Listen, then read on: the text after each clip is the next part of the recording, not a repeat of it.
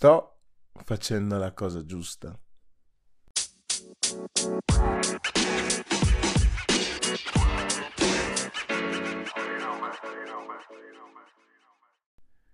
Benvenuti e benvenute a tutti alla sesta puntata di Purtroppo per fortuna. Come andiamo? Tutto bene? Io sto bene e oggi ho il piacere di avere con me un grandissimo amico, una grandissima persona, una persona a me molto cara e che si chiama Paul. Ciao Paul, come andiamo? Paul è connesso con me dalla Svezia e stiamo facendo una sorta di Zoom, quindi siamo online. Saluta Paul. Ciao a tutti. Come andiamo? Andiamo bene, andiamo bene. Lì a Roma che aria tira? Come va? Ah, si sta bene, si sta bene, è arrivato il caldo e sicuramente le belle giornate aiutano, aiutano nell'umore e non ci possiamo lamentare. Te lì invece, a posto? Ah sì, qua tutto bene, abbiamo una bella giornata soleggiata, uccelli che alla mattina cinguettano, eh, un clima molto rilassante.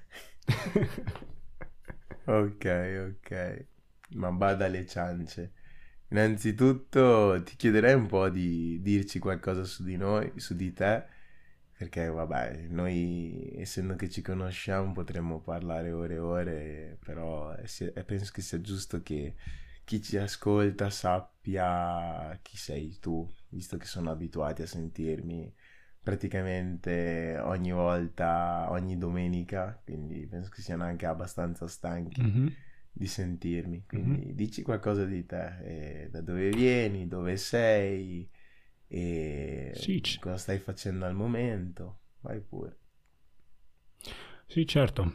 Allora, eh, beh, mi chiamo Paul, come già introdotto, eh, ho 27 anni, mh, mm, nato in Ghana, cresciuto in Italia, eh, mi sono trasferito con la mia famiglia in Italia all'età di 5 anni e ho vissuto in Italia per circa eh, 20 anni credo più o meno e adesso mi trovo in Svezia mh, mm, dove mi sono trasferito circa eh, un annetto fa, un annetto e mezzo fa.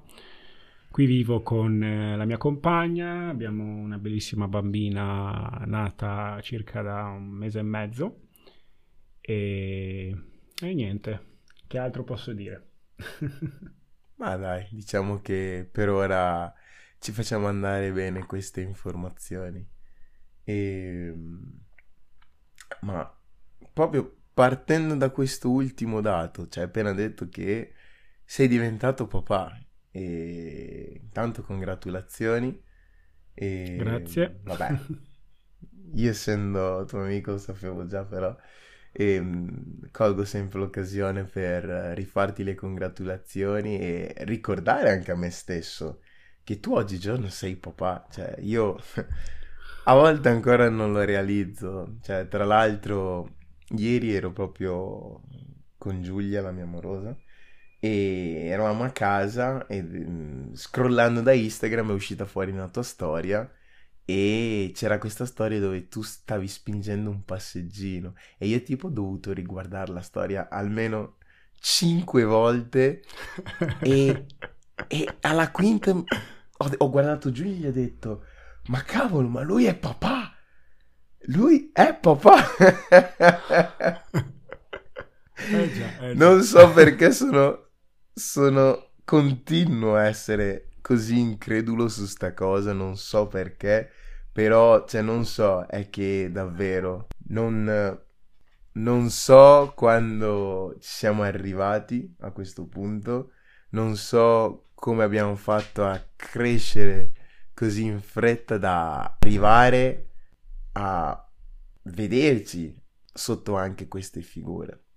E proprio partendo da questo cambiamento mi, mi collego un po' a quello che è la domanda, il topic della puntata, che si ricollega anche molto a quello che è stata la mia quinta puntata, uscita la scorsa settimana. E, e la domanda, no, cioè, la domanda della quinta puntata era cosa vuoi diventare da grande? Mm-hmm. E penso che questa, da, da, questo, da questa domanda eh, mi sono ritrovato un po' dopo a, a chiedere, no, per tutte quelle persone che ponendosi questa domanda si ritrovino a quello che è la domanda cioè che segue il sto facendo la cosa giusta, cioè nel senso sto facendo tutto il possibile, sto compiendo quelle azioni per avvicinarmi a quell'ideale a, che mi sono dato o comunque no, a quella visione che porto dentro di me. Sto facendo la cosa giusta. E partendo proprio da questo ultu- tuo ultimo punto mi viene da chiederti, pensando oggigiorno, pensi di essere sulla giusta strada? Pensi di star facendo la cosa giusta? eh, questa è una domanda la trovo molto interessante. Penso che se guardo la mia vita rispondo di sì. Se guardo a tutto quello che mi succede, a ciò che sto vivendo, al fatto di essere diventato papà da poco, eh, sono tutti segnali, tutte cose che mi fanno capire che sì, effettivamente sono sulla strada giusta. Poi per come si sono invece manifestate le cose, eh, ogni tanto mi fermo e dico ok aspetta però non è così che l'avevo immaginata, però ovviamente eh, no, come si dice, Dio ha un piano per noi, ma il piano che lui ha non è un piano che ci rivela, no? Lui ci mette di fronte alle sfide e, e le circostanze di cui abbiamo bisogno no? di, di, di, andare attraverso per poter diventare persone migliori e crescere. Quindi, sotto questo punto di vista, ogni tanto mi chiedo: ok, ma io non è così che la volevo, volevo cose diverse, e, e lì ogni tanto mi, viene, mi vengono i dubbi, no? Che poi dopo si esprimono sotto forma di frustrazione e quant'altro. Però sì, penso di, di, di, di, fare la cosa giusta, penso proprio che eh, la vita è esattamente un po' come l'avevo immaginata. Perfetto, perfetto. Vabbè, conoscendoti mi aspettavo questo, questa risposta e infatti no, per chi ci ascolta, cioè, vorrei anche dirvi perché ho scelto Paul per uh, fare questa puntata. Ho scelto lui perché non so se vi ricordate nella, nella prima puntata e, um, o comunque nelle prime puntate che avevo parlato di una certa persona che con cui ero sempre no, in questa sfida positiva, questa persona che mi spronava, che malgrado le sue difficoltà continuava ad andare, continuava ad andare avanti. Beh, quella persona di cui parlavo nelle prime puntate era Paul, perché Paul per me è sempre stato no, una sorta di faro, quella persona che guardo eh, in un momento in cui mi sento un po' perso, comunque quella persona che eh, tendo a seguire, a voler sfidare, ripeto, sempre in una maniera positiva e un qualcosa che mi, mi spinge a fare di più quando eh, mi viene da procrastinare, quando eh, metto in dubbio le mie potenzialità, perché io e lui ormai quant'è? Ci conosciamo da quando abbiamo secondo me 13 anni. Di, davanti a una pentola di jollof. Sì, ci siamo conosciuti tra l'altro davanti a una pentola di jollof, che il jollof è uno dei piatti eh, ghanesi, che vabbè, anche lì chi ci ascolta dirà no, non è ghanese, senegalese. Va bene, noi ghanesi lo facciamo meglio, però va bene, andiamo oltre. E uno dei piatti che entrambi eh, amiamo di più, no? De, di, da, di questi no, piatti nostri originari tipici ci siamo conosciuti proprio lì quindi già lì per darvi una base di quanto fin dall'inizio siamo stati accomunati. E, e da, da, quel, da, quella pentola di jollof di... Vai pure, scusa, posso dirti che sono passati circa secondo me wow eravamo 13 anni 23 10 anni più 5 perché adesso siamo 28, quindi mm. eh, sono più o meno 15 anni.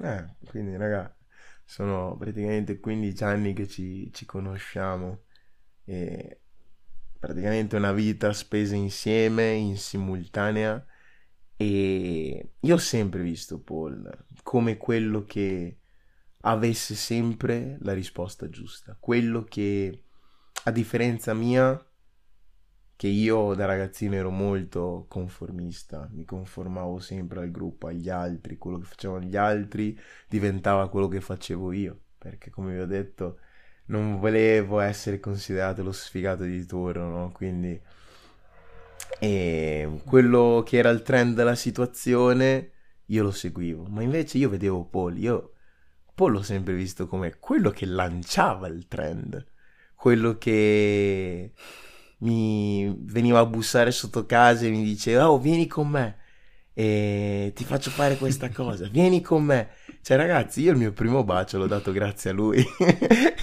cioè, lo stavo raccontando proprio ieri alla mia amorosa che ci raccontavamo un po' le nostre prime esperienze e gli ho detto, ma io il mio primo bacio l'ho dato grazie a Paul che è venuto e mi ha detto, vieni, ti faccio fare ti faccio fare il gioco della bottiglia, facciamo obbligo e verità e ti faccio divertire, vieni, vieni, perché lui sapeva che io certe cose non le avevo fatte e quasi sembrava che si era preso no, la responsabilità di accompagnarmi anche in queste esperienze. Quindi ho sempre visto Paul come quella persona che fosse sempre sulla strada giusta o comunque quella persona consapevole delle sue scelte e quella persona che fosse sempre orientato a quello che fosse la sua felicità, indipendentemente da tutto quello che gli poteva succedere, succedere intorno. Cioè, fatelo dire, per me sei una, una persona, scusate il francesismo, ma sei una persona cazzuta una, una persona davvero forte. E partendo da questa mia considerazione, mi viene da chiederti, tu ti senti così effettivamente? Tu ti senti questa persona cazzuta, questa persona incentrata? ok, proprio, cioè, in questo podcast mi eh, mi hai sorpreso perché non mi hai mai detto queste cose. non mi hai mai detto queste cose direttamente, ma vabbè. Eh, grazie comunque. Eh... Il bello di questo spazio è proprio questo, che almeno io mi sento molto... È, è, anche se ci stanno ascoltando delle persone, sembra quasi una bolla. Una bolla dove riesci a manifestare un po' tutto quello che ti gira per la testa. No, no, sono, sono pienamente d'accordo. È speciale. Grazie, eh, grazie davvero tanto. Eh, ovviamente avrò bisogno un po' di tempo, sicuramente dopo questo podcast, di digerire tutte queste belle parole, ma lo apprezzo veramente tanto. E andando direttamente alla tua domanda, eh, eh, penso che mh, mm, se, mi, se, mi, sono mai visto come mi hai appena descritto, sì, penso di sì. Penso che sì, dal momento in cui ci siamo conosciuti, ma anche un po' prima, eh, sono sempre stato un po' la pecora nera della comunità, no? della, della, community, eh, un po' anche della mia famiglia. E la pecora nera ovunque, a scuola, e, e questo ha fatto sì che ovviamente eh, quando tutti remavano a sinistra io tendevo a remare a destra perché ovviamente avevo bisogno di esplorare cose nuove. E, è chiaro che poi sì, nelle mie esplorazioni e costantemente cercavo anche di, di, di, di, chiedermi, ok, chi posso... Quando ovviamente sperimentavo qualcosa che per me era bello, che per me aveva, aveva, un, aveva valore, in secondo luogo mi ritrovavo sempre a pensare, ok, ok, ok, chi è che posso trascinare in questa esperienza? Chi è che posso, a, chi, a chi posso far vivere questa, questa, questa identica emozione che ho vissuto io? E penso che questa è stata una delle cose che poi ha fatto anche sì che magari venissi sotto casa tua a suonare a campanello per farti un po', no, per trascinarti un po' in quelle cose che anch'io che pensavo fossero belle e che ritenevo giusto ovviamente far, far vivere anche a, a, persone a cui tenevo, a, chi, a persone a cui volevo bene. E la tua descrizione nei miei confronti, cazzuto, eh, che sa sempre qual è, no, che sa qual è la risposta giusta. Eh, non lo so, eh. Ad oggi non lo so, nel senso, eh, mi spiego meglio. Ho, so, ho sempre avuto grande, questa grande forza di, di esplorare, di, di, di cambiare, di, essere diverso, eh, di voler aiutare, di voler... Non lo so, di darmi qualcosa di, di, diverso rispetto agli altri. Questa è stata una cosa che mi ha sempre guidato da, dalla mia adolescenza e, e, tuttora lo fa. E il perché lo faccio? Penso che la, una cosa molto interessante da analizzare potrebbe essere il perché. Il perché io ho questa cosa. E, e si ricollega molto alla mia adolescenza.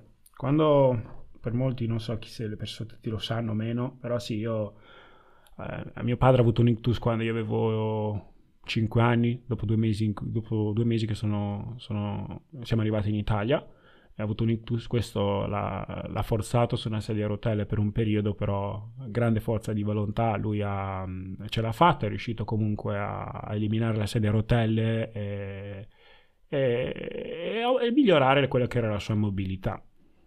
Dopodiché, qualche anno dopo, um, a 12 anni, persi, persi mia mamma. Quindi abbiamo avuto un periodo dove mio padre sulla sedia a rotelle, ovviamente lui era l'alfa della famiglia, quindi provvedeva, portava cibo a casa e avendo comunque, trovandosi in una situazione dove la sua mobilità era diminuita, ehm, le cose cambiarono in casa. Poi cosa è successo? È successo, come avevo appena menzionato, a 12 anni, eh, la perdita di mia mamma e, e da lì sono entrato in una fase in cui molto, ho tenuto molto dentro. Però è stata quella un po' la fase, secondo me, che mh, mm, mi ha segnato particolarmente, che ha fatto sì che io volessi condividere, coltivare, esplorare con altre persone. Una fase in cui mi sono trovato, la fase in cui sostanzialmente mi chiedessi come mai il mondo fosse così difficile, come mai certe cose accadessero e, e di fronte a queste domande eh, iniziai a frequentare, a vedere sempre persone che facevano parte della mia comunità, avere storie simili alla mia, no? a vedere un, magari qualcuno, non che le persone avessero perso genitori o quant'altro, però in un certo senso vedevo sempre un, un collegamento no? eh, tra la mia vita, la mia storia e, e quella degli altri, e quella delle, delle persone della mia community. E proprio di fronte a questo eh, iniziai a chiedermi ma come mai succedessero determinate cose, come mai il denaro fosse un problema, come mai eh, magari in Italia, nella comunità italiana, vedevi persone autoctone vivere esperienze diverse dalla tua, un po' più sprizzanti, un po' più um, felici in un certo senso. E come mai, e di fronte a queste realtà mi chiedevo ma come mai io non posso avere questo? E, e, quando mi sono avvicinato a persone come me, tipo Mackenzie, o altri ragazzi della comunità, notai che c'era un, una certa, non incubazione, non vorrei utilizzare la parola incubazione, ma c'erano delle limitazioni no? in quelle che erano le nostre emozioni, le nostre gioie e quant'altro. E così mi dessi, iniziai a promettermi di essere quello che doveva cambiare la realtà e eh, le esperienze della mia comunità. E penso che è proprio lì che iniziarono a nascere un po' no, tutti questi, eh, queste, questa voglia di esplorare, di fare, tanto che, come Mackenzie ben, ben già tu sai, 13-14 ovviamente abbiamo iniziato a frequentare le prime feste, abbiamo iniziato a prendere gli autobus da soli, abbiamo iniziato a fare cose diverse, proprio perché sentivo di, di, di, voler dare alla mia comunità qualcosa di diverso, di voler fare uscire da, questa, da quest'area di depressione, da quest'area di, di frustrazione, di difficoltà.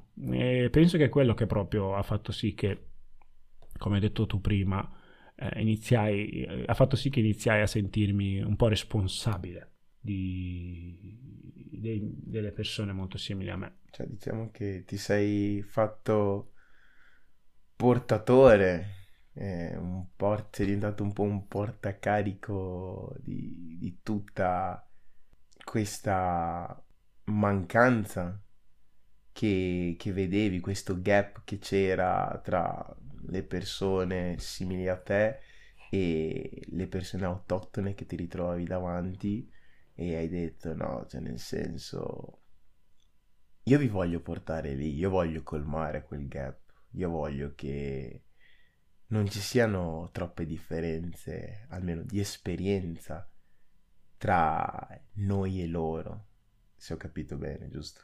Esattamente, esattamente. Che non ci sia differenza... Questa cosa... Mm-hmm.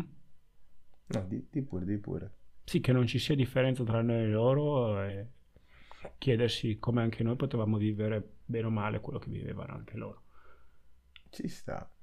E nel fare questo, cioè, hai sentito una certa pressione quando magari, ad esempio, non, non riuscivi a mantenere questo standard? O, cioè, sei sempre sentito leggero nel fare questo, sei sempre sentito libero senza dover tener conto dell'opinione? O di dover mantenere anche lì uno standard? Allora, eh, penso che da adolescenzi è semplice, no? Un po' organizzare, fare, creare, ti ricordi, no? Le nostre feste, le nostre grigliate, sì, sì. in piscina e quant'altro Penso che quando sei adolescente è semplice far accadere le cose, è semplice mettere insieme un po' eventi, persone, organizzare, fare e penso che uno dei drive che mi ha sempre spinto a farlo con gioia, con piacere, era vedere la soddisfazione che magari in questi, in questi eventi provavamo un po' tutti, no? Il stare insieme, il scrivere le nostre, le nostre realtà. E, e, questo per me non era assolutamente un peso, provavo gioia. Cioè, già dal momento in cui sapevo, cioè dal momento in cui si organizzava qualcosa, eh, anche il primo bacio che hai prima menzionato, no? Per me è stata una gioia vedere, vederti, no?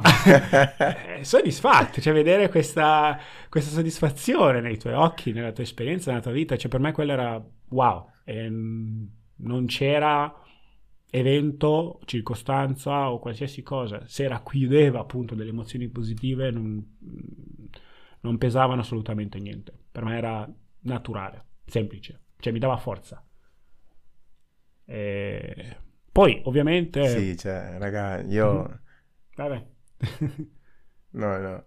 Volevo dire, sì, ragazzi, cioè io adesso che ne stiamo parlando e che ce l'ho davanti qua e che gliel'ho detto ho provato a immaginare se non fosse stato per lui a che età avrei dato il mio primo bacio, boh, non lo so. Forse lì davvero sarei ricaduto, tra virgolette, ripeto, tra virgolette, nel, nello stereotipo del sfigato.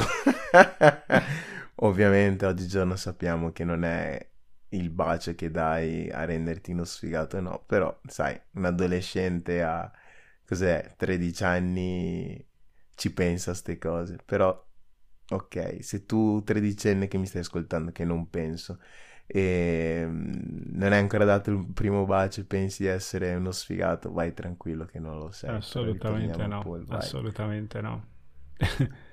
e, ehm, come stavo dicendo prima, sì, magari adolescente è un po' più semplice, no? Mettere insieme eventi, organizzazioni, circostanze persone.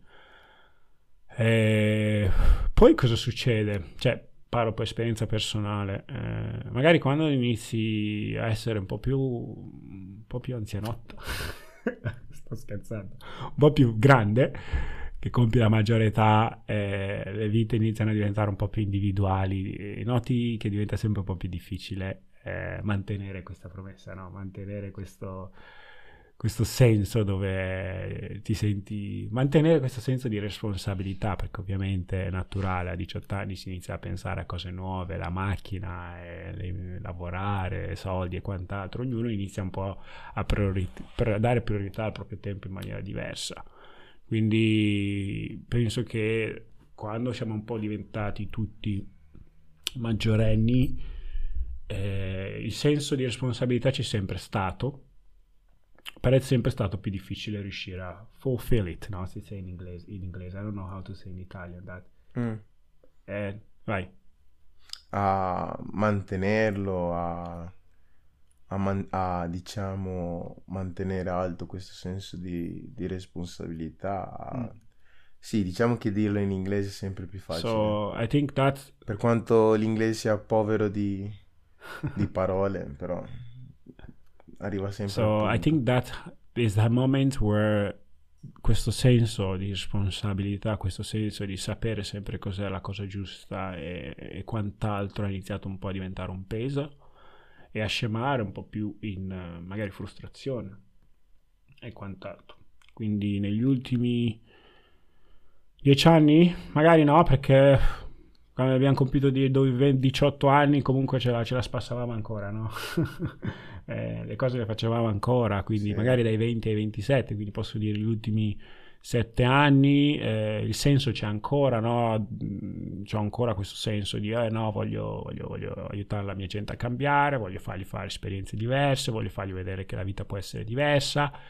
E, e magari quando iniziano, no, eh, la vita cambia, quindi riuscire a organizzare tempo, persone, circostanze diventa sempre un po' più complesso e ovviamente eh, quando ci provi vedi che il risultato non è come te lo aspettavi, come te lo immaginavi, inizi un po' a diventare un peso, diventare un po' più, sempre di più un peso. Quindi ad oggi sto anche un po' lavorando su di me, quindi non voglio dare risposte definitive a questo, a questo punto, perché anche ad oggi sto realizzando, sto rivedendo il modo in cui magari facevo le cose come, come, come le facevo e come le, le potrei fare meglio oggi per comunque sempre arrivare eh, sempre appunto della tua domanda, no? sto facendo la cosa giusta, sempre per poter arrivare a percepire mm. il, il, tutto in un modo diverso, perché forse il problema è anche lì. Eh, il peso e frustrazione nasce anche da come tu per, percepisci il cosa stai facendo. Ecco. Cioè, cioè in che senso? Cioè, il peso, il peso di questa domanda, tu dici mm-hmm. che deriva da come tu percepisci. Cioè, ti, perché tu mi hai detto, se io mi sem- la domanda è stata, se io ho sempre sentito questa cosa come easy, facile e mh, mm, ho solo percepita un po' come un peso, no? Mm. Dicevo, finché eravamo giovani adolescenti, fino all'età dei vent'anni, era semplice, era...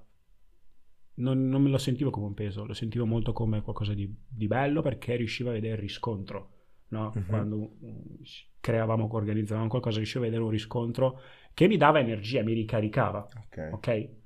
Mentre dai vent'anni in su, quando ovviamente tutte le vite iniziano a eh, conformarsi, a cambiare, ad avere priorità diverse, eh, per quanto tu possa voler trainare un gruppo, un'organizzazione, comunque abbiamo tutte le nostre vite. Quindi diventa un po' più complesso avere un riscontro positivo che ti dia energia.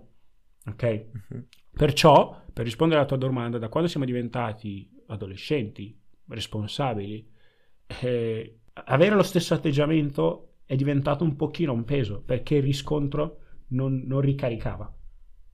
Ok? I riscontri non ricaricavano. Però ad oggi, rianalizzando gli ultimi 7-8 anni di adolescenza, perché io comunque ho 27 anni, quindi se, mm. interro- se ho interrotto un po' Se la frustrazione, il peso è, un po è venuto fuori uh, nella fase uh, di quando bene o male eravamo adulti ad oggi, eh, riscontro che forse il modo in cui le mie aspettative possono essere diverse.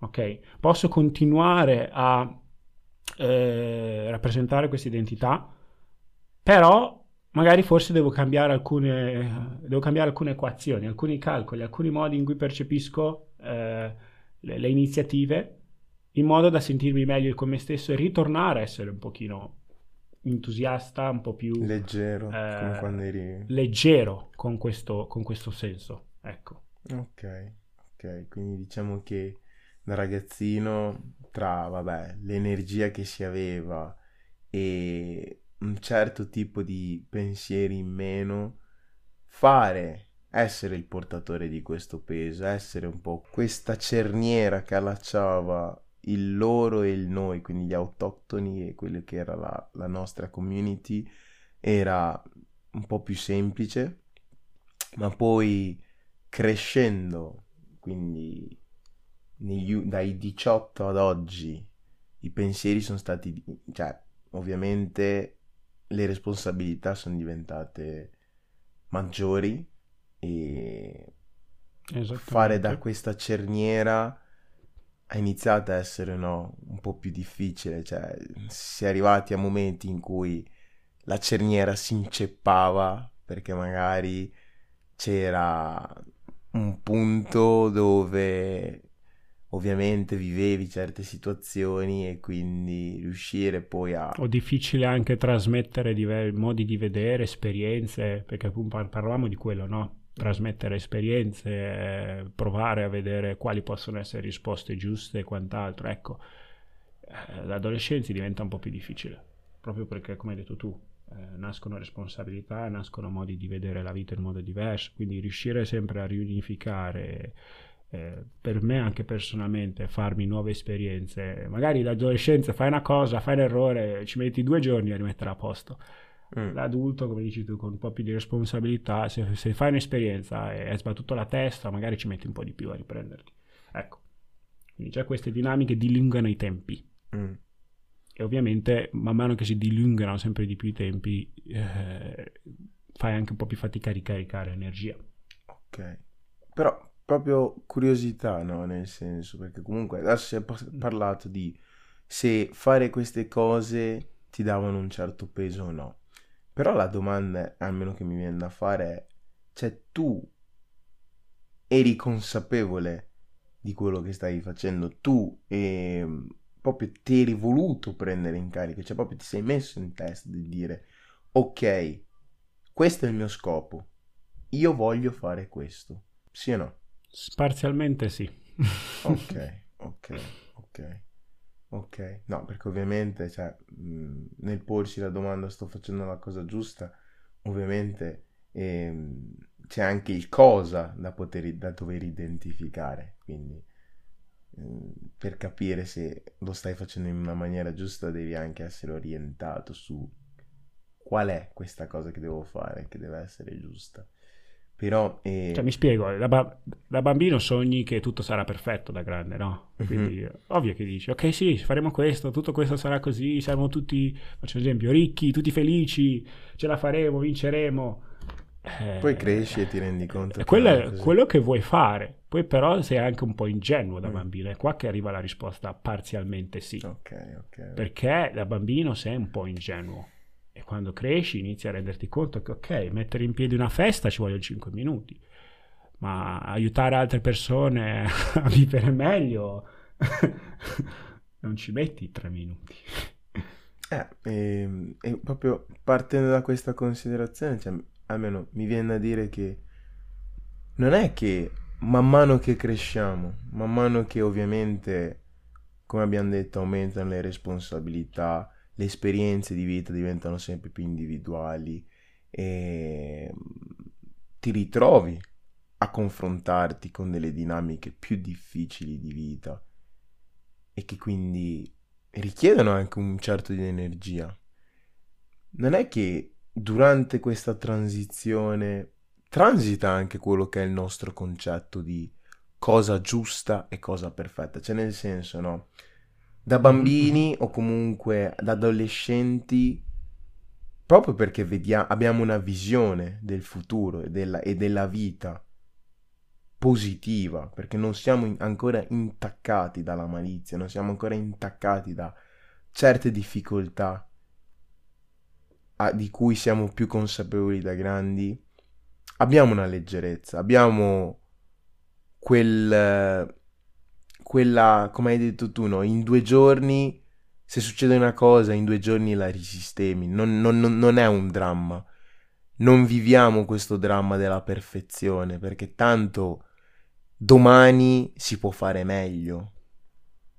Tra poco è un qualcosa che sistemo. Ma non è che poi... E questo quindi, almeno per me, dà molto quel senso del... La cosa giusta si può sempre fare. E quindi diciamo che non, non diventa un'ostinazione, ma tu fai le cose e sai che c'è sempre modo di sistemarle. Ma penso che poi crescendo questa cosa giusta diventa quasi un, un'ossessione, quindi diventano mm-hmm. un... La parola giusta diventa perfetta, diventa sinonimo di perfetto. Perfezione. Diventa perfezione mm. e ricadiamo nella trappola del perfezionismo, quindi in, in quella ossessione utopica, perché come ben sappiamo tutti, mm-hmm. almeno mm. penso, almeno io sono di questa concezione, la perfezione non esiste. Però quando cadi in questa trappola eh, iniziano tanti problemi, iniziano tante frustrazioni come hai parlato, tante paure e vieni praticamente imbrigliato quando cadi a- all'interno di questa voragine che, che se non ti rendi conto diventa una caduta, una caduta libera e infinita. Quindi, secondo te, man mano che cresciamo, almeno, sei d'accordo con quello che dico, che possiamo cadere in, da una cosa giusta, da un, proprio un concetto di qualcosa di giusto, un qualcosa di leggero come lo vivevamo in adolescenza, in un qualcosa di ostinazione, nel perfezionismo, dove vediamo la pura tragedia se non si manifestano le, le, gli sì. eventi in quella maniera. Hm. Sono, sì, sono d'accordo con te. E penso che è proprio quello che poi è successo, no? Cioè, a vent'anni eh, magari perdi un po' anche il perché lo stai facendo e inizi solo a focalizzarti al devo fare quello, fare quello, fare quello, fare quello, fare quello, fare quello, fare quello.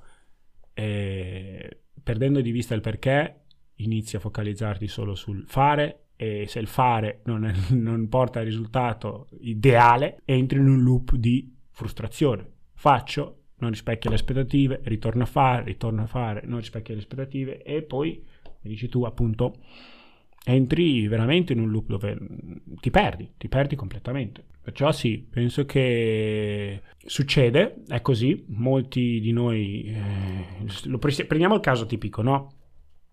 Eh, nella società siamo convinti che eh, devi studiare, perché devi trovarti un bel lavoro, trovi un bel lavoro e poi dopo inizi a lavorare, 40 anni, molti lo realizzano dopo che magari forse 40 anni non era quello che volevano fare, no? Uh-huh. E, e, penso che deriva proprio da questa cosa qua, perché ci si, ci si inculca volontariamente o involontariamente quest'idea che eh, bisogna fare una determinata cosa, eh, la si fa, la si fa, la si fa, si perde di vista il perché e la si continua a fare cercando il perfezionismo che non arriva mai perché in realtà bisognava spendere un po' più di tempo esplorando se stessi, la propria vita e quant'altro per capire se quello che si fa è giusto per se stessi. Non so se ho risposto sì. un pochino a quello che stavi esponendo. No, ci sta. Sì, ehm, sono d'accordo, cioè penso che ovviamente crescendo ci confrontiamo con la grandezza della vita e, e questa grandezza diventa schiacciante, diventa pressante e ci portano a, diciamo, come hai detto tu, inculcarci che per poterla affrontarla al meglio bisogna fare delle, determinazio- delle determinate azioni che sono quelle, che se non sono quelle e sei praticamente perso, sei praticamente, no, tra virgolette, un fallito. Solo che nel cercare di replicare un modello che la maggior parte delle volte non sempre è nostro, andiamo poi dopo a perderci, a non sapere perché lo stiamo facendo. Se stiamo facendo la cosa giusta. Esatto, mm. no? E... Mm, mm, mm, e penso che andiamo a perderci perché mh, ovviamente siamo spaventati, siamo spaventati da in primis quello che può essere il giudizio del mondo esterno, siamo spaventati di non poter matchare le aspettative che gli altri ci danno, ma anche le aspettative che noi stessi magari in un passato ci siamo dati. E quindi diventa il io devo raggiungere lì, cioè indipendentemente se è la cosa giusta per me o no, io la devo fare. Io la devo fare perché non voglio essere un fallito, io non, la devo fare perché non voglio essere il reietto della società, io la devo fare perché non devo rimanere indietro. Quindi che sia giusto si, o che sia sbagliato per noi, ovviamente per noi, noi continuiamo a farla perché non vogliamo essere gli ultimi della società. Poi dopo arrivano, magari, come hai detto tu, arrivi a 40 anni che, tra virgolette, hai fatto tutti i passi che la società ti presuppone di dover fare e a 40 anni, quando magari pensavi che dovevi essere realizzato, ti chiedi, o a 40 o a 30, anche lì, cioè nel senso, non, non percepite l'età, eh, cioè è un'età relativa che, che, che, stiamo dando, che sto dando. Però arrivi a, a quell'età lì e, e, ti chiedi, ma sto facendo la cosa giusta, ma mh, mm, è quello che volevo realmente? E... Mm-hmm. Allora, farei, prenderei un po' di punti perché capisco quello che tu eh, stai, stai esponendo. Eh, penso che sia una cosa che succede spesso nella mente anche di quelli che magari, come hai espresso prima, cercano di conformarsi alla società, no? cercano un po' di rispecchiare quello che la società esige. Eh, io posso parlare dal mio punto di vista e come tu hai introdotto anche un pochino nel podcast, eh, ho sempre cercato di andare a sinistra quando mm-hmm. la maggior parte andava a destra. Eh, non dico che è giusto, perché ovviamente ci sono dei rischi, ci sono eh, anche per esperienza personale, sbatti la testa tante volte e proprio quando sbatti la testa dici ma cavoli, perché non faccio come fanno tutti gli altri, no? È molto più like, you know? Eh, ehm, però credo che la domanda nasce, nasce da, penso, tutti in un momento della vita ci chiediamo ma quello che sto facendo è veramente per me, è giusto, eh, mi porta veramente alla felicità. Eh, è lì che poi dopo sta a noi decidere, ok, mm, forse sì, forse no. Eh, quello che posso dire, che secondo me anche a me un po' adesso mi sta aiutando, un punto su cui vorrei focalizzarmi è come fa una persona a capire se sta facendo la cosa giusta? Cioè da dove, a che tipo di dimensione mentale attingere per capire se effettivamente ciò che tu stai facendo ti appartiene? Questa okay, è una domanda che secondo okay, me... Ok, ok. Io mi piace, mi piace questa domanda che hai portato fuori e mm, direi di fermarci qui con la prima parte di questa mhm. puntata. Mm-hmm. Se volete continuare con il discorso, vi invito ad ascoltare la prossima puntata dove con Paul continueremo su, questo, su questa linea di questo discorso perché eh, penso che abbiamo bisogno di maggior tempo, ecco.